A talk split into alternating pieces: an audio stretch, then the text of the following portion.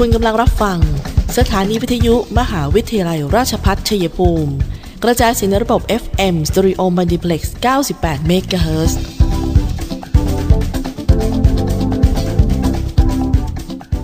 ที่นี่ สถานีวิทยุกระจายเสียงเพื่อการศึกษา มหาวิทยาลัยราชพัฒชัยภูมิส่งกระจายเสียงในระบบ FM Stereo Multiplex ความถี่ 98 MHz จากนี้ไป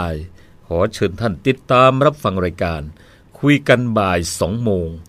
ดำเนินรายการโดยธนทรชัยวงศ์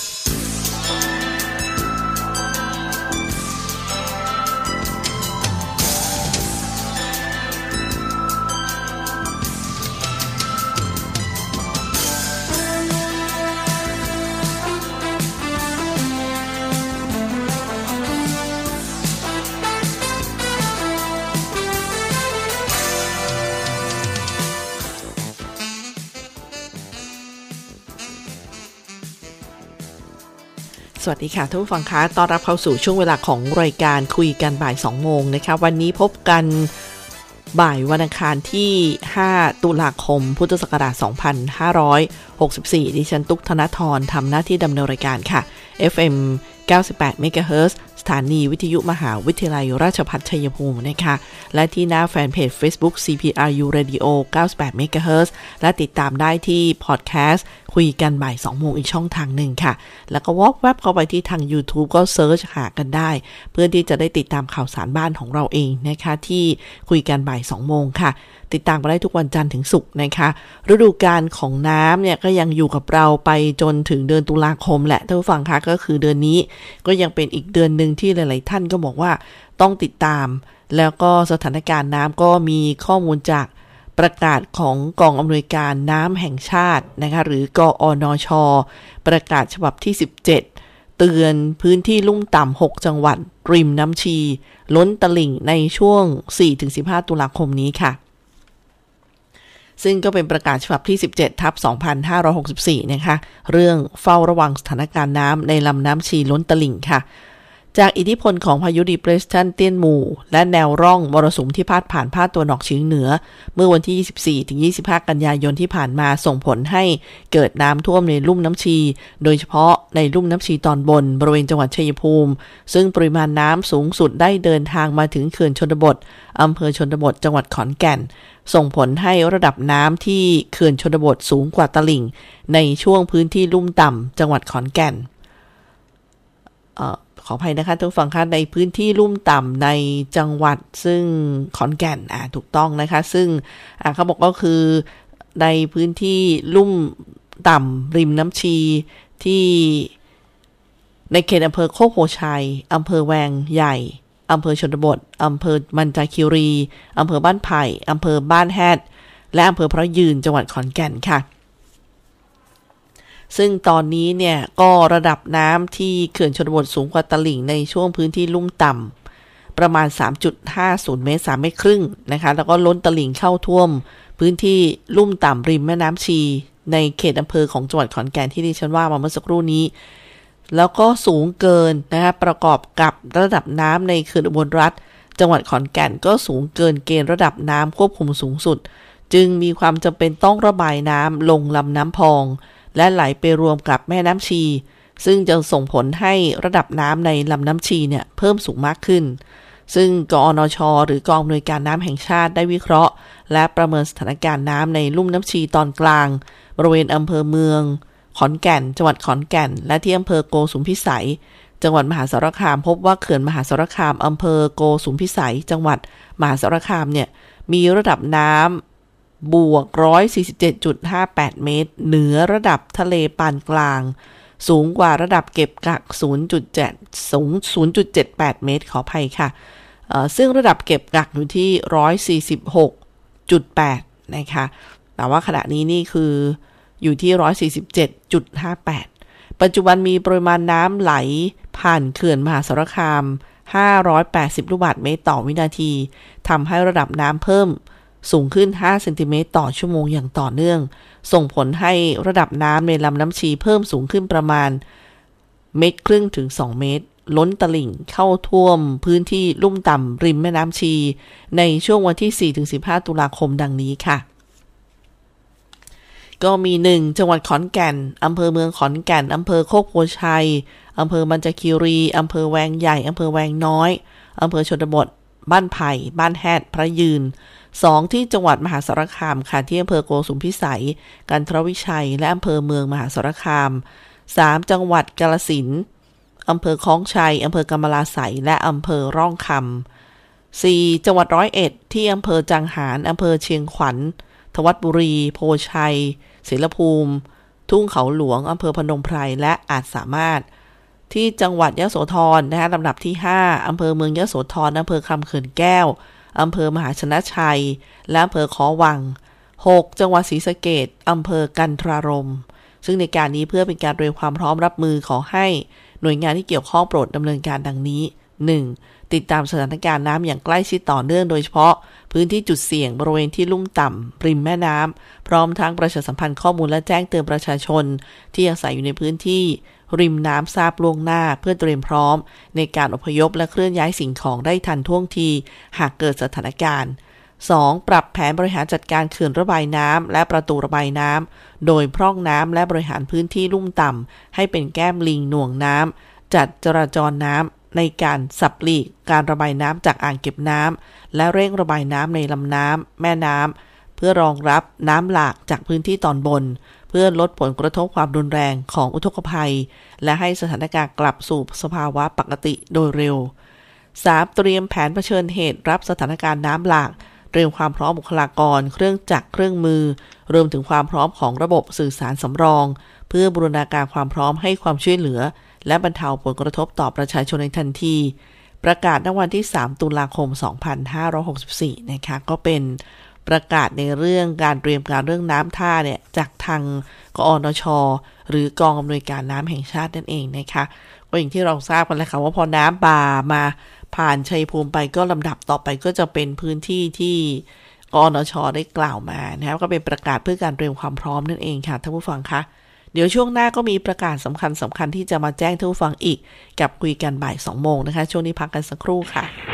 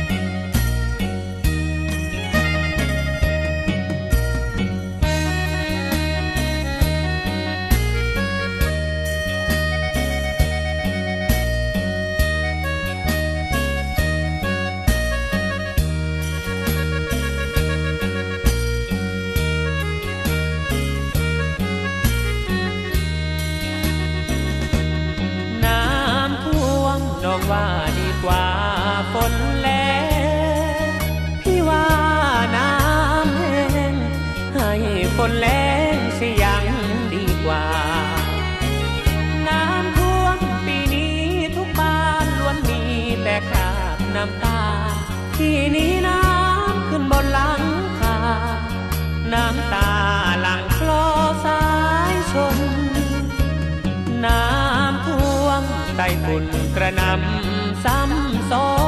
งเสียงอายุวงเหมือนเสียงของมัจจุราชบน น้ำท่วมที่ไหนก็ต้องเสียใจด้วยกันทุกคน เพราะต้องพบกับความยากจน เหมือนคนหมดเนื้อสิ้นตัว ก็ถูกน้ำท่วมเหมือนกัน ที่ประจวบคีรีขัน เหมือนกันไปทุกครอบครัวพื้นนาก็ลงไรแต่งก็จมเสียหายไปทั่วที่จึงเหมือนคนหมดตัว หมดตัวแล้วนะ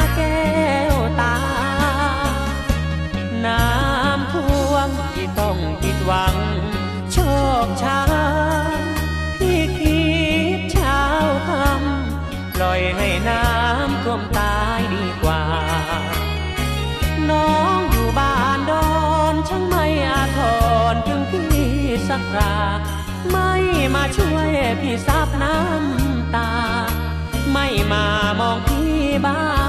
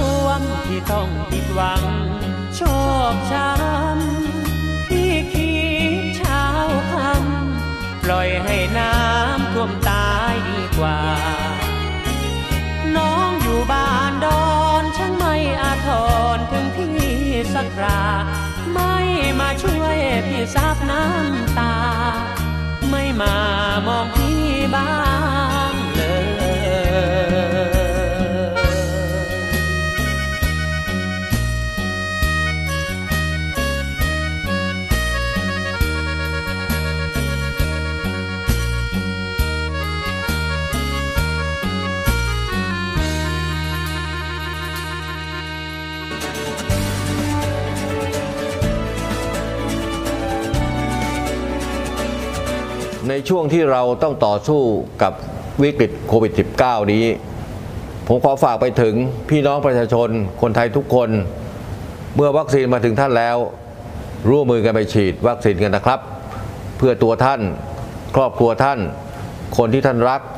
เพื่อสังคมและประเทศไทยของเรา และทุกคนจะได้กลับมามีชีวิตปกติโดยเร็ว ประเทศกลับมาเข้มแข็ง และเดินหน้าต่อไปนะครับ มหาวิทยาลัยราชภัฏชัยภูมิ เปิดรับสมัครนักศึกษาหลักสูตร วิศวกรรมศาสตร์ สาขาวิชาวิศวกรรมการผลิต โดยมุ่งเน้น ในการเพิ่มทักษะความรู้ด้านวิศวกรรมศาสตร์ ให้กับนักศึกษา ในระดับวิชาชีพชั้นสูง ทางด้านวิศวกรรมศาสตร์ ขยายโอกาสทางการศึกษา ด้านวิศวกรรมศาสตร์ ให้กับเยาวชนในท้องถิ่น และพื้นที่ใกล้เคียง พิ่มศักยภาพแก่ประชาชนในท้องถิ่น ให้ดำรงชีพ โดยพึ่งพาตนเอง พร้อมทั้งเสริมสร้างสมรรถนะในวิชาชีพอย่างเป็นรูปธรรม สอบถามโทร 085 102 0491 087 456 9889 และ 082 453 3052 หรือที่เว็บไซต์ cpru.ac.th มิติใหม่แห่งการศึกษา มหาวิทยาลัยราชพัฒชัยภูมิ มุ่งสร้างบัณฑิตคุณภาพ จากอุตสาหกรรมภูมิภาค สู่อุตสาหกรรมอาเซียน และส่งเสริมการพัฒนาท้องถิ่น ในช่วงที่ 2 ของคุยกันบ่าย2โมงท่านผู้ฟังคะก็มีหลายท่านก็บอกว่าพอแชร์กันออกไปก็อดพูดไม่ได้ว่าแหมพอน้ำไปโรคก็มา อะไรประมาณนี้นะคะ แต่จริงๆอะโควิดเขาอยู่กับเราอยู่แล้วนะคะเพียงแต่ว่าที่ว่าอยู่กับเราอยู่แล้วก็คือว่าวัคซีนก็ต้องงดกันไป เพราะว่ามาฉีดกันไม่ได้นะคะ แล้วก็ที่เราพยายามเตือนกันว่ามันก็ยังอยู่นะเเพียงแต่ว่าข่าวของการช่วยเหลือด้านน้ำท่วม การรายงานน้ำท่วม สถานการณ์น้ำในหลายพื้นที่ความช่วยเหลือ อันตรายที่เกิดขึ้นอะไรประมาณนี้นะคะ มันก็มากินพื้นที่ข่าวไปเท่านั้นเองนะคะแปลว่าเเรียกว่ารายชื่อหรือว่ารายผู้ป่วยก็ยังมีการรายงานกันอยู่ไม่เว้นแต่ละวันนะคะ อย่างอันนี้มีประกาศจากทางศูนย์โควิด -19 ชัยภูมิ สำนักงานสาธารณสุขจังหวัดชัยภูมิค่ะ ประกาศแจ้งเตือนประชาชนที่ไปร่วมงานเกษียณอายุราชการที่ วิทยาลัยเทคนิคชัยภูมิในวันที่ 13 กันยายนที่ผ่านมา และที่วิทยาลัยสารพัดช่างชัยภูมิในวันที่ 24 กันยายนที่ผ่านมานะคะ ก็ให้ติดต่อโรงพยาบาลรัฐใกล้บ้านเพื่อประเมินความเสี่ยง เพื่อรับการตรวจหาเชื้อโควิด -19 ส่วนคำว่าผู้สัมผัสเสี่ยงสูงก็ทวนกันอีกนะคะคือผู้ที่สัมผัสใกล้ชิดในสถานที่ และเวลาเดียวกันกับผู้ป่วย โดยไม่สวมหน้ากากอนามัย ก็อย่างเช่นอยู่บ้านเดียวกันกับผู้ป่วย พูดคุยกับผู้ป่วยในระยะ 1 เมตรเกิน 5 นาที ถูกผู้ป่วยไอจามรถ อยู่ในสถานที่แออัด ร่วมกับผู้ป่วยในระยะ 1 เมตร เกิน 5 นาทีนะคะ ส่วนผู้ที่ไม่ใช่อยู่ในขอบนี้ เป็นผู้ที่ห่างออกมาคือสีเขียวผู้สัมผัสเสี่ยงต่ำเนี่ยก็ให้ปฏิบัติตามแนวทางป้องกันควบคุมโรค คือสวมหน้ากากล้างมือเว้นระยะห่าง สังเกตอาการตัวเอง 14 วันด้วยนะคะ ว่าถ้ามีไข้ไอเจ็บคอ มีน้ำมูกจมูกไม่ได้กลิ่นลิ้นไม่รับรส หรือหายใจเหนื่อยเนี่ยให้สวมหน้ากากแล้วเว้นระยะห่างจากผู้อื่น แล้วก็เดินทางโดยรถส่วนตัว หลีกเลี่ยงรถโดยสารสาธารณะ แล้วก็ไปรับการตรวจรักษาที่โรงพยาบาลใกล้บ้านพร้อมแจ้งประวัติเสี่ยงด้วยนะคะ ก็เป็นประกาศที่ช่วยบอกต่อกันไปด้วยค่ะ ส่วนเรื่องของการจองซิโนฟาร์มที่ท่านฟังให้ความสนใจนะคะ อันนี้เป็นของผู้ที่มีชื่ออยู่ในทะเบียนบ้านในเขตเทศบาลเมืองชัยภูมิค่ะ ก็มีอัปเดตกันมาว่า ท่านที่อยู่ในเขตเทศบาลเมืองเชัยงภูมิสามารถมาลงทะเบียนได้นะคะ รับลงทะเบียนรับวัคซีนซิโนฟาร์มจำนวน 2,500 คน ตอนนี้มีผู้มาลงทะเบียนเนี่ย1,400กว่าคนแล้วนะคะ ยังไม่ครบจำนวนค่ะ ก็รีบไปลงกันได้ สามารถลงทะเบียนได้จนกว่าจะครบจำนวนนะคะเพียงแค่ ท่านมีทะเบียนบ้านอยู่ในเขตเทศบาลเมืองตำบลในเมืองด้วยนะคะ อายุตั้งแต่ 18 ปี บริบูรณ์ขึ้นไป ไม่เคยได้รับวัคซีน เป็นการฉีดเข็มแรกเท่านั้น แล้วก็แสดงบัตรประชาชน ก็สามารถรับบัตรคิวฉีดวัคซีนได้เลยนะคะ แล้วก็ติดตามประกาศแจ้งวันรับฉีดวัคซีนอีกครั้งได้ทางเพจเทศบาลเมืองชัยภูมิ หรือเพจของท่านนายกทิวราวิตนากรก็ได้ค่ะ ส่วนอีกประกาศหนึ่งจากทางธนาคารเพื่อการเกษตรและสหกรณ์การเกษตรนะคะ บอกว่าทกสร่วมยืนหยัดเคียงข้างพี่น้องเกษตรกร และประชาชนที่ประสบภัยจากพายุเตี้ยนหมู่ ในเขตพื้นที่ 28 จังหวัด โดยเบื้องต้นเนี่ยนะคะ ได้มอบหมายให้พนักงานทกสในพื้นที่ออกเยี่ยมเยียนให้กำลังใจ แล้วก็จัดหาถุงยังชีพเพื่อบรรเทาความเดือดร้อน พร้อมลดความกังวลด้านภาระหนี้สิน โดยการออกมาตรการช่วยเหลือดังต่อไปนี้ค่ะ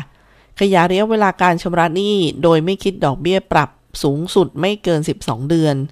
จัดสินเชื่อฉุกเฉินรายละไม่เกิน 50,000 บาท อัตราดอกเบี้ย 0%ต่อปี ระยะเวลา 6 เดือนเพื่อใช้จ่ายที่จำเป็นภายในครัวเรือน จัดสินเชื่อสารฝันสร้างอาชีพ รายละไม่เกิน 100,000 บาท อัตราดอกเบี้ย 4%ต่อปี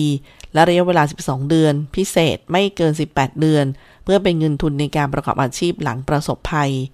เร่งสำรวจความเสียหายพร้อมประสานงานกับบริษัทผู้รับประกันภัย ในการจ่ายค่าสินไหมทดแทนตามเงื่อนไขโดยเร็ว เพื่อให้เกษตรกรได้มีเงินทุนหมุนเวียนในการลงทุนต่อไป ท่านที่สนใจนะคะ สอบถามได้ที่ทกส call center 02 555 0555 หรือติดต่อขอรับความช่วยเหลือได้ที่ทกสทุกสาขานะคะ ส่วนทางด้านคณะกรรมการการเลือกตั้งค่ะท่านผู้ฟังคะก็มีข่าวฝากประชาสัมพันธ์กันมาว่า คณะกรรมการการเลือกตั้งเนี่ยได้มีการประกาศกำหนดให้มีการเลือกตั้งสมาชิกสภาองค์การบริหารส่วนตำบล และนายกองค์การบริหารส่วนตำบล ตามที่คณะรัฐมนตรีได้มีมติเห็นสมควร ให้มีการเลือกตั้ง สมาชิกสภาท้องถิ่น และผู้บริหารท้องถิ่น ขององค์การบริหารส่วนตำบลนนั้น ก็อาศัยความอำนาจตามความในมาตรา 22 แห่งพระราชบัญญัติประกอบรัฐธรรมนูญว่าด้วย คณะกรรมการการเลือกตั้งพุทธศักราช 2560 และมาตรา 142 แห่งพระราชบัญญัติการเลือกตั้งสมาชิกสภาท้องถิ่น หรือผู้บริหารท้องถิ่น พุทธศักราช 2562 คณะกรรมการการเลือกตั้งจึงออกประกาศกำหนดให้มีการเลือกตั้งสมาชิก สภาองค์การบริหารส่วนตำบล และนายก องค์การบริหารส่วนตำบล โดยให้จัดให้การเลือกตั้งสมาชิกสภาองค์การบริหารส่วนตำบล และนายก องค์การบริหารส่วนตำบลภายใน 60 วัน นับแต่วันที่มีวันนับแต่วันที่คณะกรรมการการเลือกตั้งประกาศกำหนดให้มีการเลือกตั้ง อันเป็นวันที่สมาชิกสภาท้องถิ่น หรือผู้บริหารท้องถิ่นพ้นจากตำแหน่ง เพราะเหตุอื่นใด นอกจากครบวาระตามมาตรา 11 แห่งพรบการเลือกตั้ง สมาชิกสภาท้องถิ่น หรือผู้บริหารท้องถิ่นพุทธศักราช 2562 ประกอบมาตรา 27 แห่งพรบสภาตำบลและองค์การบริหารส่วนตำบลฉบับที่ 7 พุทธศักราช 2562 ประกาศณวันที่ 1 ตุลาคม 2564 อะนะคะ ตอนนี้เราก็จะได้ใช้สิทธิ์ใช้เสียงกันเลือกเอเรียกว่าตัวแทนของท่าน ทุกเสียงคือพลังเลือกตั้งสุจริตใช้สิทธิ์โปร่งใสนะคะก็เป็นการสตาร์ทและนะคะ1ตุลาคมกกตประกาศให้มีการเลือกตั้ง ทั้งสอบจ แล้วก็นายกอบจ ทุกเสียงคือพลังเลือกตั้งสุจริต ใช้สิทธิ์ให้โปร่งใสนะคะท่านผู้ฟังคะสำหรับช่วงนี้ เดี๋ยวเราพักกันอีกสักครู่หนึ่งเดี๋ยวเราจะมีเรื่องที่มาบ่นมาพูดกันตามเคยเลยค่ะดิฉันเชื่อว่าหลาย ๆ คนเนี่ยก็อึดอัดนะคะเที่ยวก็ไม่ได้เที่ยวนะคะ ตอนนี้เขาก็บอกว่าจะต้องเปิดพื้นที่หลาย ๆ พื้นที่เพื่อการท่องเที่ยวเพื่อการผ่อนคลาย แต่ก็ต้องเที่ยวอย่างปลอดภัยด้วย เดี๋ยวช่วงหน้าเราจะกลับมาคุยกันนะคะ 11-15 ตุลาคม 2564 ขอเชิญชวนผู้ที่สนใจมีคุณสมบัติครบ ไม่มีลักษณะต้องห้ามตามที่กฎหมายกำหนด ลงสมัครรับเลือกตั้งสมาชิกสภาองค์การบริหารส่วนตำบล หรือนายกองค์การบริหารส่วนตำบล ณสถานที่ที่ผู้อำนวยการเลือกตั้งประจำอบตกำหนด โปรดระวังการสมัครรับเลือกตั้งโดยรู้ว่าตนเองขาดคุณสมบัติ มีลักษณะต้องห้าม ถือเป็นความผิด ต้องระวังโทษจำคุก 1-10 ปี ปรับตั้งแต่ 20,000ถึง200,000 บาท และเพิกถอนสิทธิ์เลือกตั้ง 20 ปี หากมีข้อสงสัย สอบถามเพิ่มเติมได้ที่สายด่วน 1444 หรือที่สำนักงานคณะกรรมการการเลือกตั้งประจำจังหวัด ทุกเสียงคือพลังเลือกตั้งสุจริต ใช้สิทธิ์โปร่งใสสำนักงานคณะกรรมการการเลือกตั้ง คณะรัฐศาสตร์ มหาวิทยาลัยราชภัฏชัยภูมิ มุ่งผลิตบัณฑิตที่มีคุณภาพอุดมด้วยความรู้ มีสำนึกต่อสาธารณะ และพร้อมรับใช้สังคม ด้วยการพัฒนาระบบการเรียนการสอนให้เหมาะสมกับการเรียนรู้ในศตวรรษที่ 21 จึงจัดให้มีสิ่งอำนวยความสะดวกที่ครบครันและทันสมัยคณาจารย์ที่มีความรู้ความเชี่ยวชาญในศาสตร์เฉพาะ มีหลักสูตรที่ได้มาตรฐาน และมีระบบการดูแลนักศึกษา ให้สำเร็จการศึกษาตลอดหลักสูตร หลักสูตรที่จัดการเรียนการสอน หลักสูตรระดับปริญญาตรี หลักสูตร 4 ปี 1. หลักสูตรรัฐศาสตร์บัณฑิต สาขาวิชารัฐศาสตร์ 2. หลักสูตรรัฐประศาสนศาสตร์บัณฑิต สาขาวิชา รัฐประศาสนศาสตร์ 3. หลักสูตรนิติศาสตร์บัณฑิต สาขาวิชานิติศาสตร์ 4. หลักสูตรศิลปศาสตร์บัณฑิต สาขาวิชา สหวิทยาการเพื่อการพัฒนาท้องถิ่น หลักสูตรระดับบัณฑิตศึกษา หลักสูตร 2 ปี 1. หลักสูตรรัฐประศาสนศาสตร์ มหาบัณฑิต สาขาวิชา รัฐประศาสนศาสตร์ 2. หลักสูตรศิลปศาสตร์ มหาบัณฑิต สาขาวิชา ยุทธศาสตร์การพัฒนา สิ่งสนับสนุนการศึกษาที่เหมาะสมกับการเรียนรู้ในศตวรรษที่ 21 1. ห้องเรียนคุณภาพ Smart Classroom ที่ทันสมัย เทียบเท่ามหาวิทยาลัยชั้นนำ 2. ห้องสมุดที่มีทรัพยากรสารสนเทศครบครัน 3. ห้องคอมพิวเตอร์สำหรับการสืบค้นและการศึกษาด้วยตนเอง 4. ระบบการให้คำปรึกษาระหว่างคณาจารย์และนักศึกษา 5. สโมสรนักศึกษาที่บริหารกิจกรรมสร้างสรรค์และสร้างสัมพันธภาพอันดีระหว่างนักศึกษา เรียนรู้จากผู้เชี่ยวชาญ สั่งสมประสบการณ์ พร้อมทำงานได้จริง เวลาเรียน ภาคปกติ วันจันทร์ถึงวันศุกร์ ภาคพิเศษ ภาคกสพช วันเสาร์และวันอาทิตย์ แนวทางการประกอบอาชีพ 1. ข้าราชการสังกัดกระทรวงกรมกองต่างๆ 2. ข้าราชการตุลาการ 3. ข้าราชการสังกัดท้องถิ่น 4. พนักงานรัฐวิสาหกิจ 5. พนักงานเอกชน 6. นักวิจัย นักวิชาการ อาจารย์มหาวิทยาลัย 7. ผู้ประกอบการอิสระ คณะรัฐศาสตร์ มหาวิทยาลัย ราชภัฏชัยภูมิ โทรศัพท์ 044 815 111 ต่อ 1300 หรือที่เว็บไซต์ cpru.ac.th ยิ่งวันยิ่งเกรงไกรราชพัฒ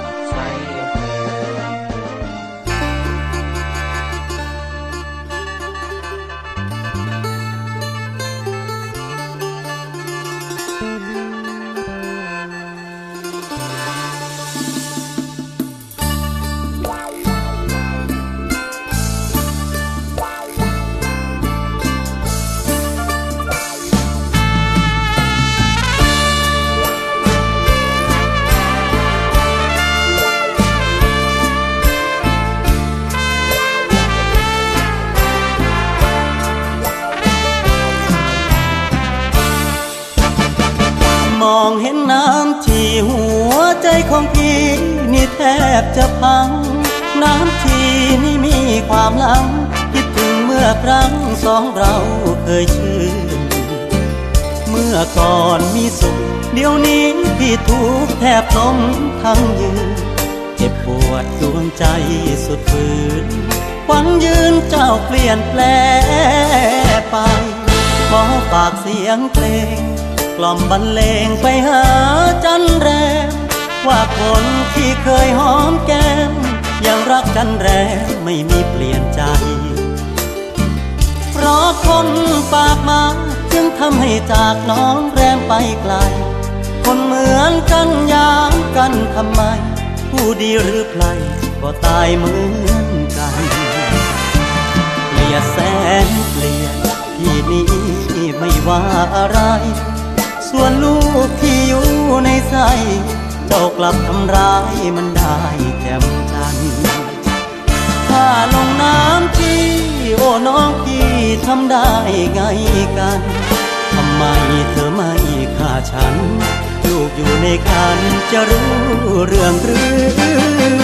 แม่สาวจันแรมคงสุขใจแสนนะเจ้าสามวัย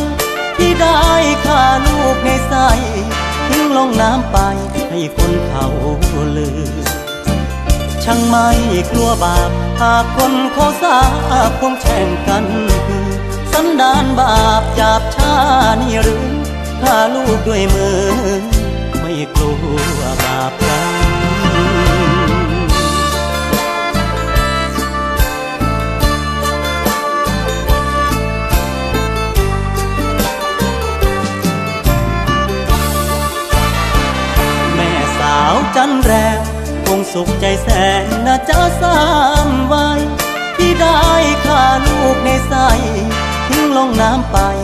คนเขา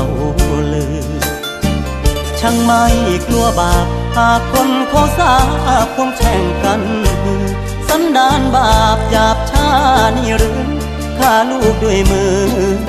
ไม่กลัวบาปกัน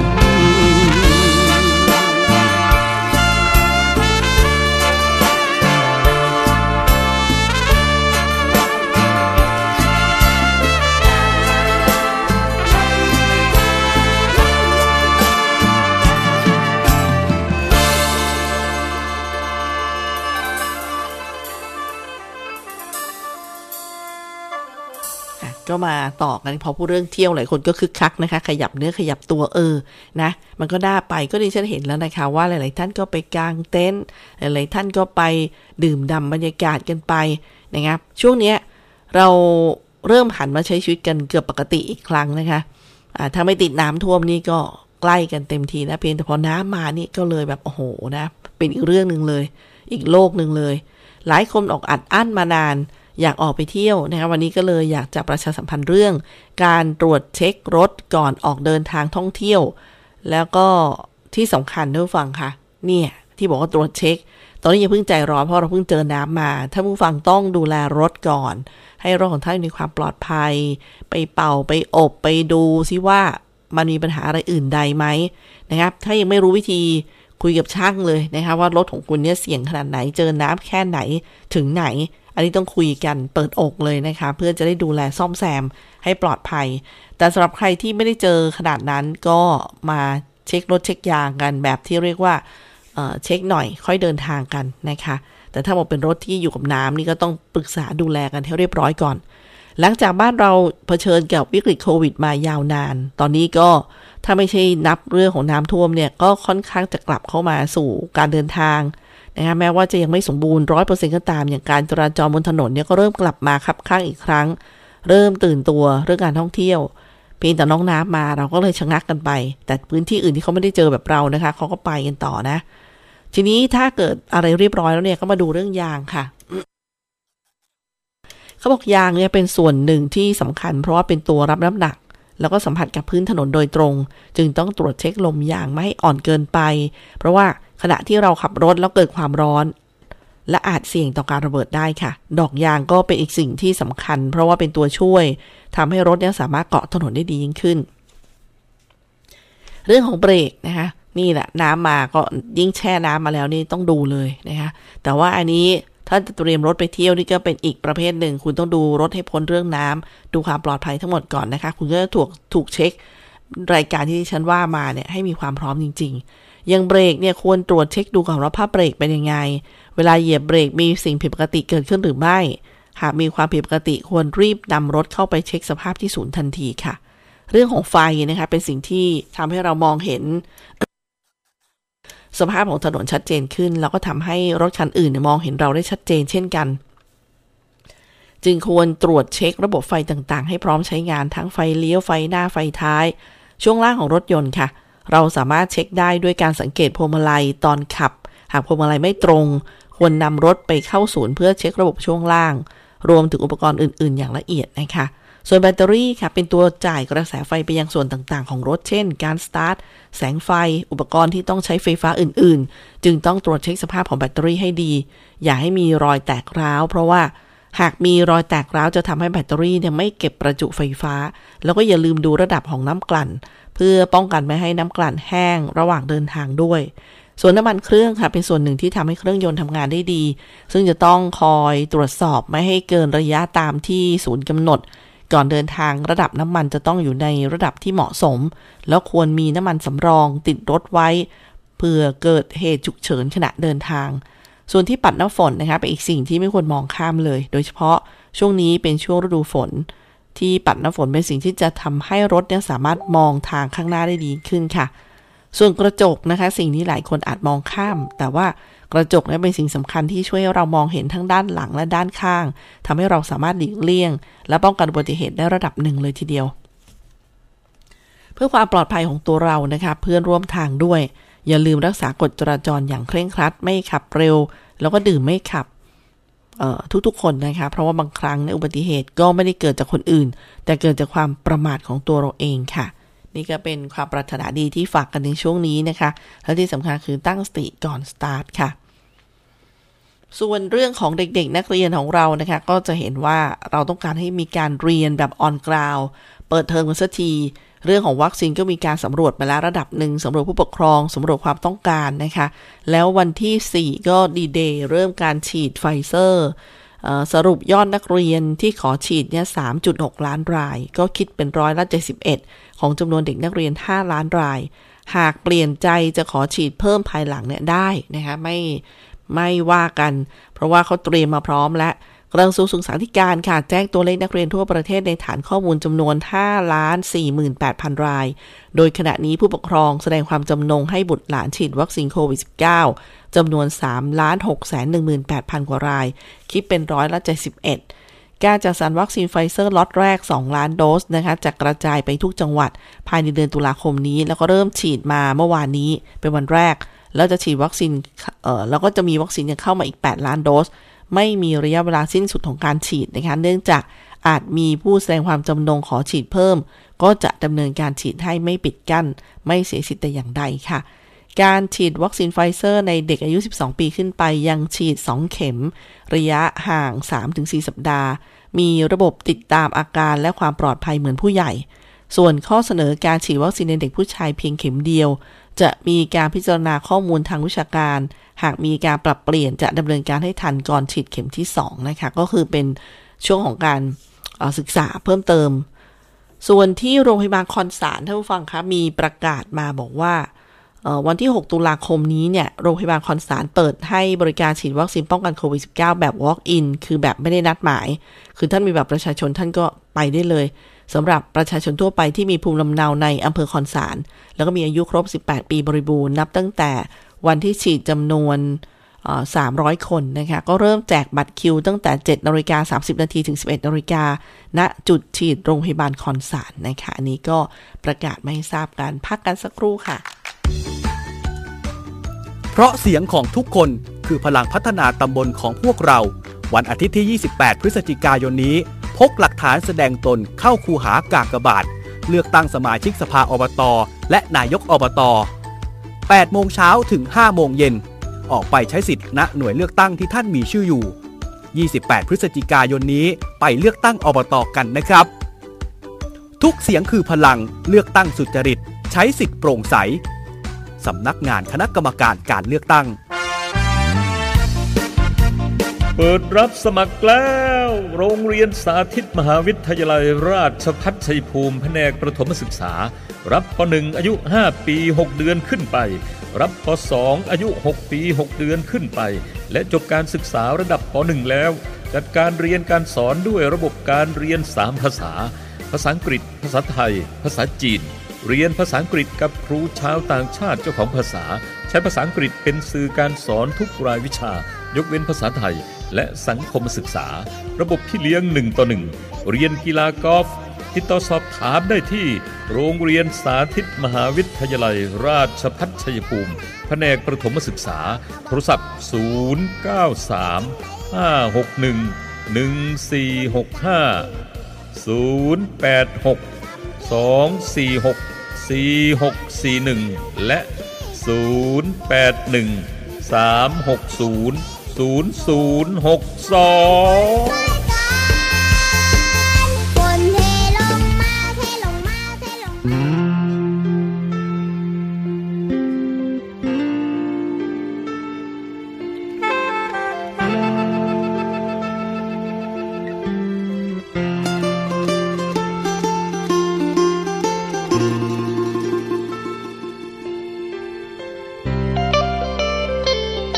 เป็นบุญอีลี ที่ลูกได้มากราบหลวงปู่เจอเทพเจ้าแห่งสายน้ำเรื่องชื่อ วัดเขาตางอ อุดมพร การงานขัดเคินการเงินอ่อนไหว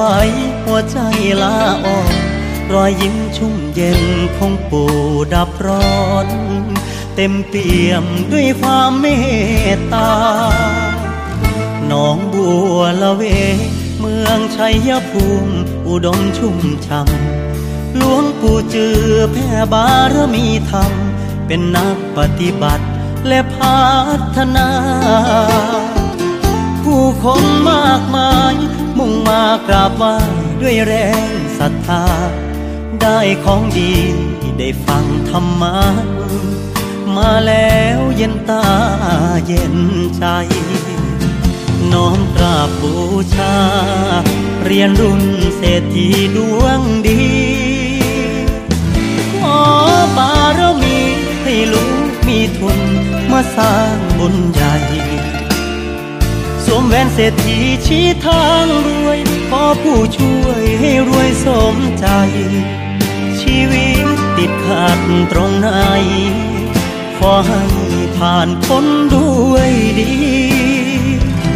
เป็นบุญอีหลียามดวงไม่ดีก็ไม่อดโซหลวงปู่จือผ่านทมุตโต มีจิตเมตตาเปี่ยมบารมี เส้นทางที่เดิน งานเงินที่หวังขอให้ปังจากนี้ วันหน้าเศรษฐีดวงดี จะหวนกลับมากราบหลวงปู่เจอ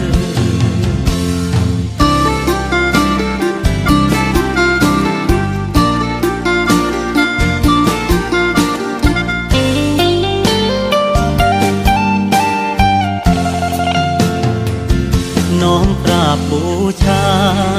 เรียนรุ่นเศรษฐีดวงดี ขอบารมีให้ลูกมีทุนเมาสร้างบุญใหญ่สวมแหวนเศรษฐีชี้ทางรวยขอผู้ช่วยให้รวยสมใจ ชีวิตติดขัดตรงไหน ขอให้ผ่านพ้นด้วยดี เป็นบุญอีลี ยามดวงไม่ดีก็ไม่อดโซหลวงปู่จือผ่านทมุตโต มีจิตเมตตาเปี่ยมบารมี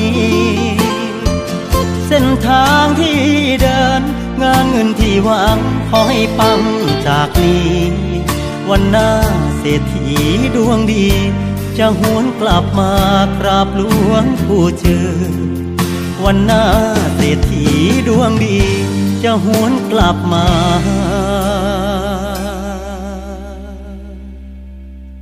กราบหลวงปู่เจอ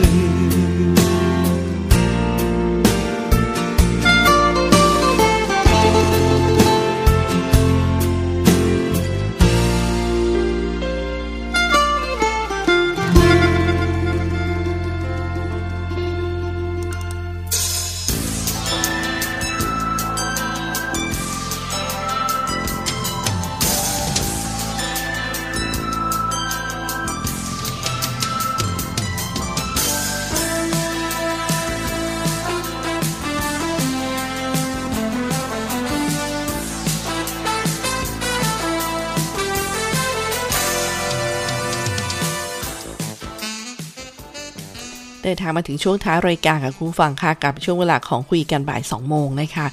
ในช่วงนี้ก็มีเรื่องของการเสียชีวิตจากโควิด -19 เราต้องขอแสดงความเสียใจไปยังครอบครัวด้วยนะคะของเรานี่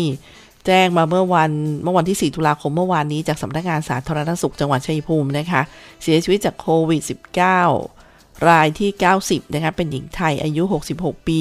อยู่ที่ตำบลหมู่ 2ตำบลโนนทองอำเภอเกษตรสมบูรณ์ เข้ารับการรักษา 5 วันนะคะมีโรคประจำตัวคือเบาหวานความดันโลหิตสูง อีกรายหนึ่งค่ะ เป็นหญิงไทยอายุ 69 ปี อยู่ที่หมู่ 2ตำบลศรีนรงอำเภอชุมพลบุรี จังหวัดสุรินทร์นะคะ มาเข้ารับการรักษาตัวเสียชีวิตด้วยอาการปอดอักเสบรุนแรง ก็ขอแสดงความเสียใจกับ ครอบครัวท่านด้วยนะคะนี่ก็เป็นเรื่องของอาการเสียชีวิตจากโควิด -19 ท่านผู้ฟังคะ มาต่อกันที่วันที่ 18 ตุลาคมนี้นะคะ ตรงกับวันจันทร์ ขอเชิญเฝ้าทูลออง พระบาทรับเสด็จสมเด็จพระนิษฐาธิราชเจ้า กรมสมเด็จพระเทพรราชสุดาสยามบรมราชกุมารี เนื่องในวโรกาสเสด็จพระราชดำเนินประกอบพิธี ยกฉัดพระมหาเจดีย์ มหาจักรีศรีสัตธิวัตรวันในวันจันทร์ที่ 18 ตุลาคมนี้ที่วัดทักษิณตำบลบ้านโศกอำเภอคอนสวรรค์ค่ะ ส่วนประกาศจากโรงพยาบาลแก้งเคราะห์อีกประกาศหนึ่งนะคะ เนื่องจากสถานการณ์การแพร่ระบาดของโรคติดเชื้อไวรัสโคโรนา 2019 ทุกพื้นที่ โรงพยาบาลแก้งเคราะห์จึงขอประกาศมาตรการควบคุมการเฝ้าระวังดังต่อไปนี้ค่ะ ให้ผู้ป่วย ญาติผู้ป่วย และผู้ที่มาเยี่ยมผู้ป่วยใน หอผู้ป่วยนายหญิง ตั้งแต่วันที่ 10 กันยายน ถึง 1 ตุลาคม 2564 ให้เฝ้าระวังสังเกตอาการตนเอง หากมีอาการไข้ ไอเจ็บคอ มีน้ำมูก ตาแดง มีผื่น ให้รีบติดต่อโรงพยาบาลส่งเสริมสุขภาพตำบล หรือว่าที่โรงพยาบาลแก้งเคราะห์ทันทีนะคะ อันนี้ก็เป็นประกาศให้สังเกตสังกาอาการของของตัวเอง ท่านผู้ฟังคะแล้วก็ในเรื่องของการบริจาคช่วยเหลือผู้ประสบภัยน้ำท่วมค่ะ ก็ยังมีกันอยู่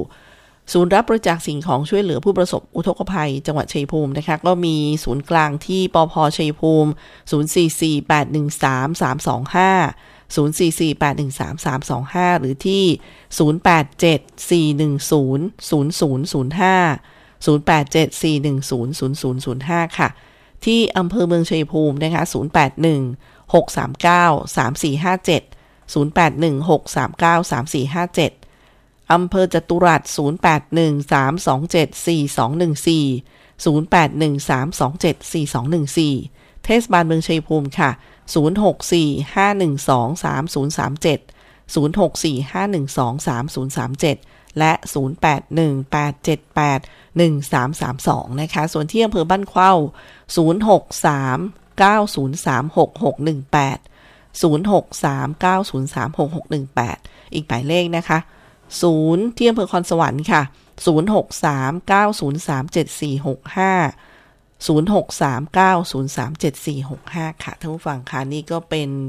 เรื่องของการสมทบให้กำลังใจบริจาคกันอย่างส่วนของจังหวัด มหาวิทยาลัยราชภัฏชัยภูมิของเราก็มีด้วยเช่นเดียวกันนะคะท่านผู้ฟังคะเรื่องของการบริจาคเรื่องของการเปิดศูนย์ช่วยเหลือเนี่ยเพื่อเป็นการเรียกว่าแบ่งกำลังกันไปนะคะเพราะว่าเรามีทั้งคณาจารย์นักศึกษาที่จะออกพื้นที่ไปดูแลพ่อแม่พี่น้องในในพื้นที่ที่ใกล้เคียงเราด้วยนะคะก็มีศูนย์บริจาคด้วยเช่นเดียวกันค่ะ เดี๋ยวสักครู่หนึ่งนะคะกำลังดูให้ท่านผู้ฟังด้วยเพราะสอบถามเข้ามาแป๊บหนึ่งนะคะ กับช่วงเวลาของคุยกันบ่าย 2 โมงค่ะ ที่กำลังอยู่กับท่านผู้ฟังนะคะ เดินทางมาถึงช่วงท้ายรายการกันแล้ว ก็ขอให้ทุกท่านเนี่ยนะคะ ดูแลสุขภาพของตัวเองให้ดี ที่จะเเรียกว่าตอนนี้เป็นช่วงเก็บกวาดเป็นช่วงฟื้นฟู ก็ขอให้ทุกท่านนะคะระมัดระวังเรื่องของสุขภาพเรื่องโควิดก็ยังอยู่กับเราไข้เลือดออกเมื่อน้ำท่าขังนะคะแหล่งต่างๆ ก็ยังต้องดูแลค่ะยังต้องระมัดระวังกันอยู่ดีนะคะ ขอให้ทุกท่านเนี่ยอืม ระมัดระวังเรื่องนี้ให้ดีนะคะเรื่องสุขภาพเรื่องความปลอดภัย วันนี้ต้องลาท่านฟังไปก่อนนะคะหมดเวลาแล้วดิฉันตุ๊กธนทรทำหน้าที่ดำเนินรายการ สวัสดีค่ะ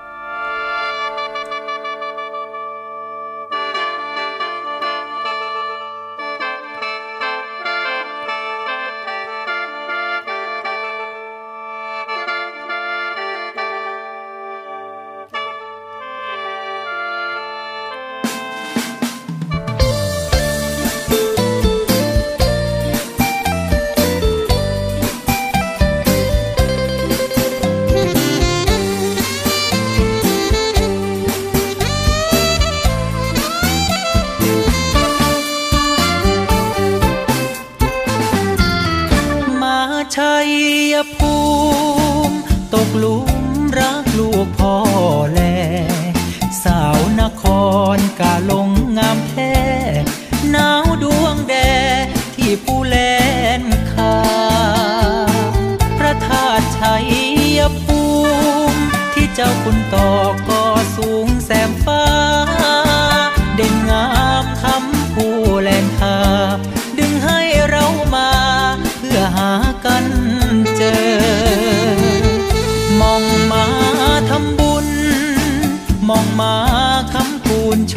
ชะตา มองชมวิวแบบพานอรามา ผู้ใดบ่มา สิเสียดายเด้อกราบพ่อพญาแล ช่วยอยู่บุญแผ่ลูกหลานแน่เด้อ มีผู้สาวนำเที่ยวคือเธอ สายลมคงเพลอสุขลังเพอมาสา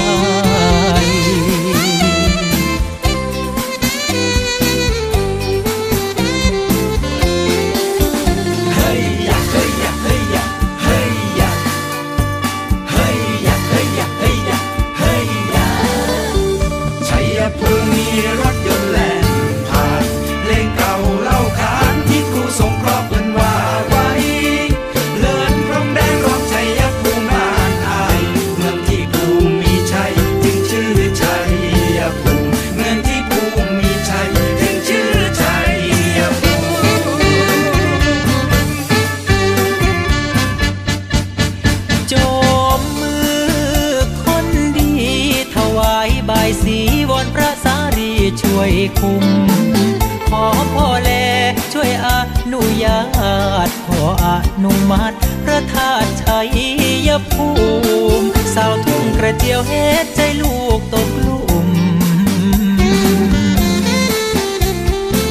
ให้เป็นเคยชัยภูมิ สมใจแน่เด้อ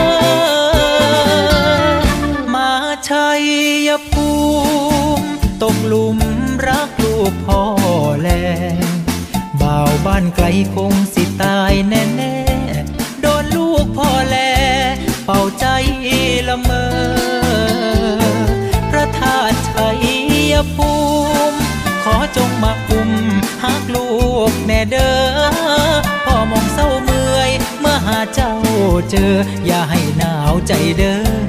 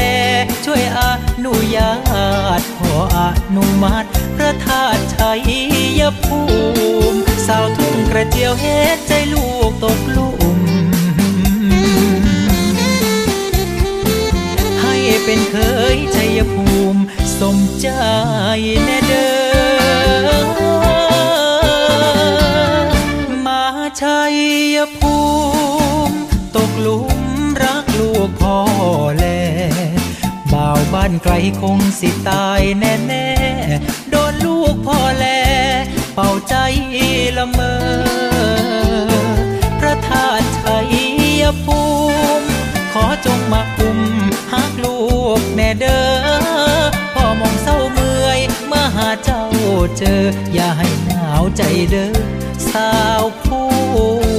แลนคา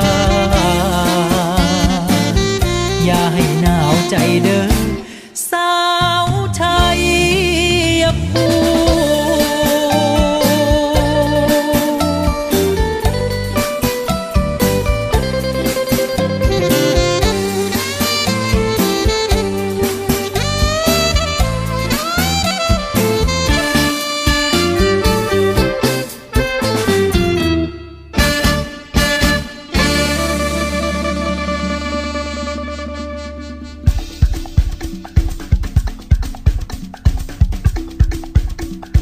กำลังรับฟัง สถานีวิทยุมหาวิทยาลัยราชพัฒชัยภูมิ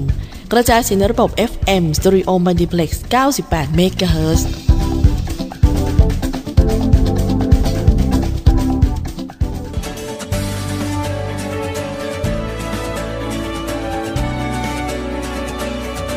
ในช่วงที่เราต้องต่อสู้กับวิกฤตโควิด -19 นี้ ผมขอฝากไปถึงพี่น้องประชาชนคนไทยทุกคน เมื่อวัคซีนมาถึงท่านแล้ว ร่วมมือกันไปฉีดวัคซีนกันนะครับ เพื่อตัวท่าน ครอบครัวท่าน คนที่ท่านรัก เพื่อสังคมและประเทศไทยของเรา และทุกคนจะได้กลับมามีชีวิตปกติโดยเร็ว ประเทศกลับมาเข้มแข็ง และเดินหน้าต่อไปนะครับ